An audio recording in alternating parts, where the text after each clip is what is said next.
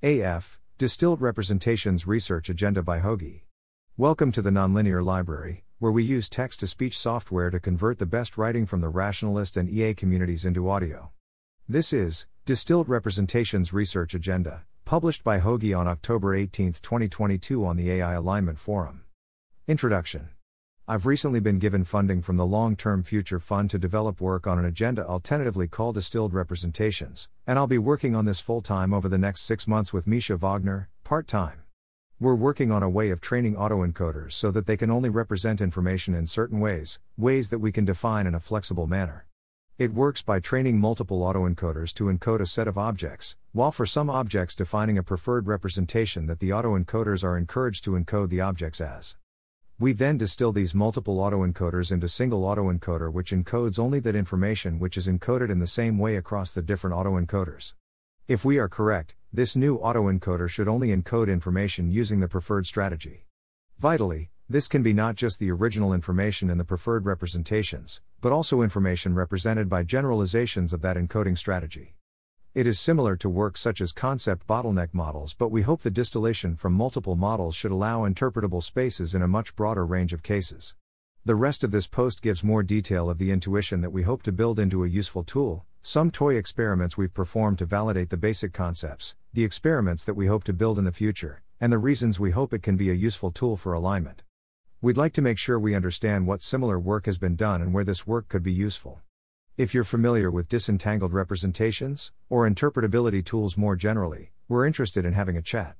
You can reach me here on Less Wrong or at hoagycunningham at gmail.com.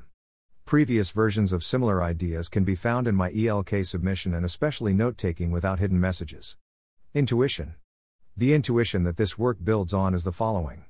With neural networks, the meanings of the weights and activations are usually opaque, but we're often confident about the kind of thing that the network must be representing at least for some cases or parts of the input distribution. In those cases where we understand what the network is representing, we can condense this understanding into a vector, thus defining a preferred representation which encapsulates that knowledge. We can compress the NN state with an autoencoder, while in those cases with preferred representations, encouraging the encoding to be as close as possible to the preferred representation.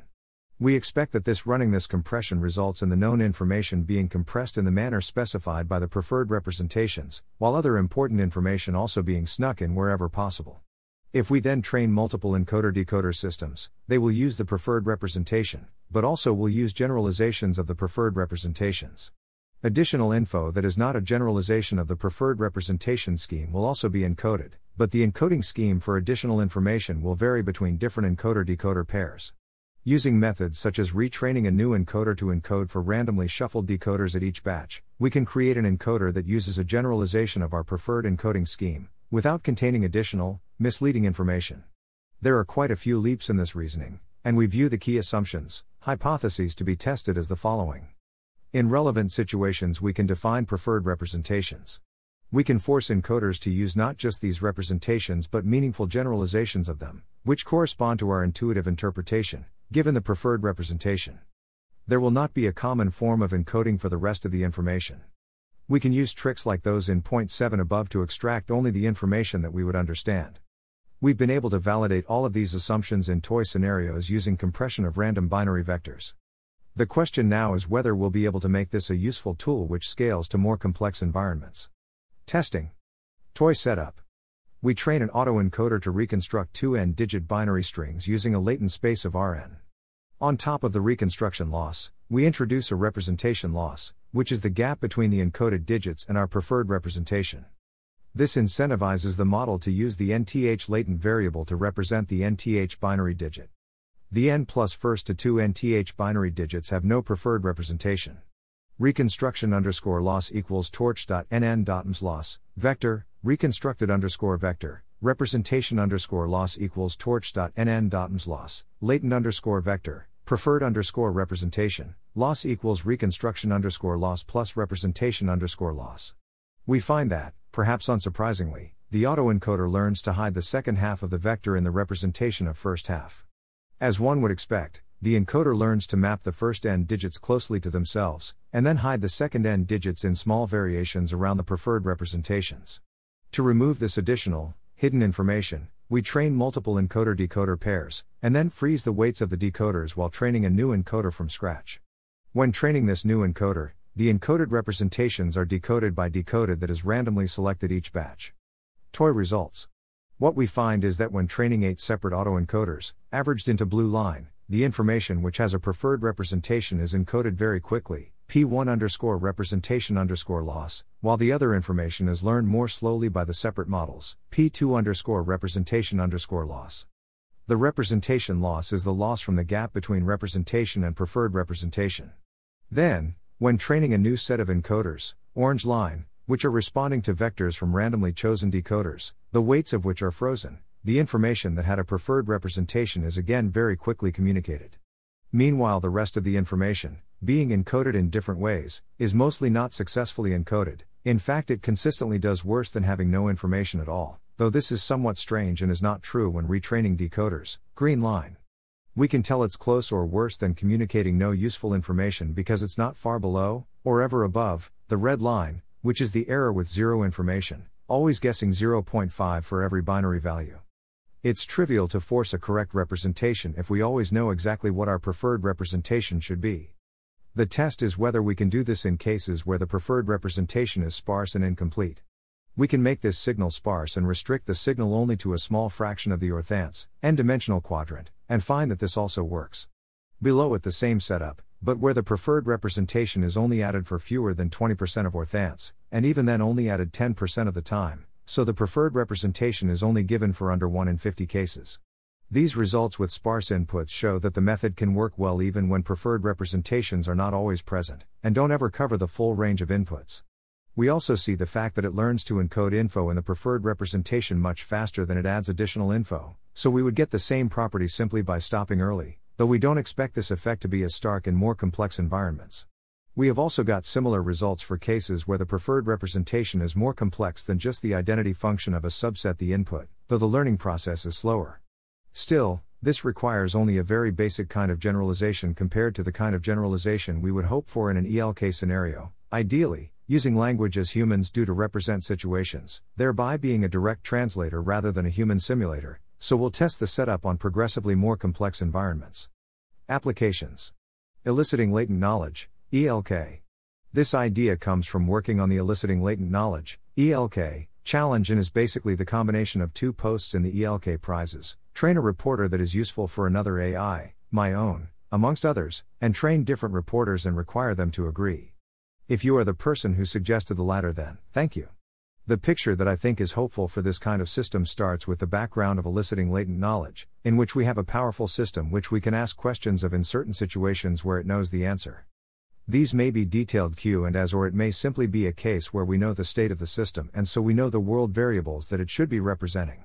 This information represents a preferred representation, and we restrict this representation to cases where we were confident that it doesn't favor the human simulation over the honest translator.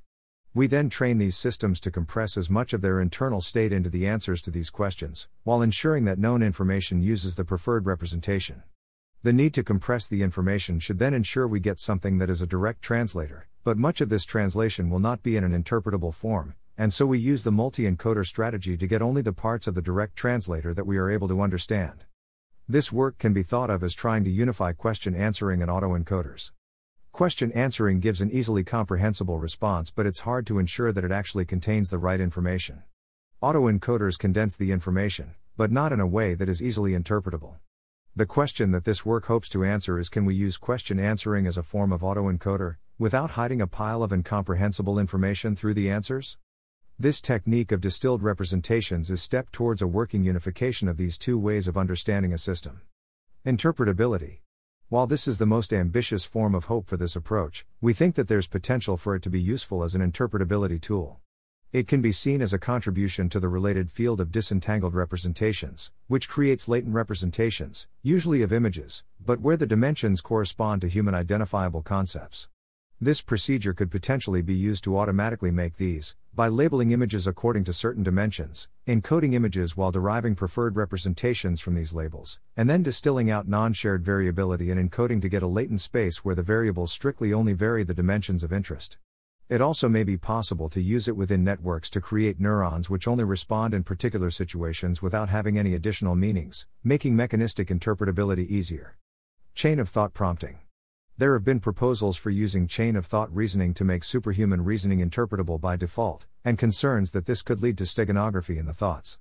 I hope that this kind of system could be used to prevent a chain of thought reasoner from hiding addition information in what appear to be trivially understandable written statements, and concern that, in this situation, the preferred representation would be implicitly created by the large pre training dataset and refined during fine tuning phases.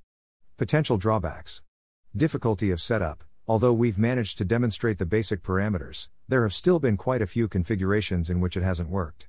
For example, using encoders that are too weak, retraining first encoders and then decoders. This suggests that at higher complexity, getting such a system working and properly tuned may be difficult even if it works. Overhead, this system will always require training multiple autoencoders. These could, however, be much smaller than the system which they are trying to provide insight into. Schelling points for misleading communication. The setup relies on the fact that the things that the multiple encoders have in common, generalizations that the encoders make from the preferred representation, are a subset of the ways humans would understand the representation. It may simply be that there are convergent ways of representing even non understandable information in some situations, which would then be mistaken for comprehensible signal about what's going on. Not enough useful generalizations. These systems may simply not find enough generalizations from the preferred representations we are able to provide useful insight. Plans for next few months. Test removing non informative latent variables. In our basic scenario, it does not manage to communicate any info about the second half of the vector that doesn't mean that it isn't varying the encoding in an attempt to. In more complex scenarios, we would want these systems to actively flag, or refrain from communicating useless info. We'll test this first in our basic setup by incentivizing the system to flag as much of the latent space as possible as to be ignored. Conduct a lit review around disentangled representations. If you know of related work, please let us know. Run much more comprehensive testing to understand the performance of our toy system and the configurations which lead to best performance. Write up the method and surrounding idea in formal terms for precision and ability to connect with related fields. Test in progressively more complex environments, which provide options for increasing complexity of generalization from preferred representation.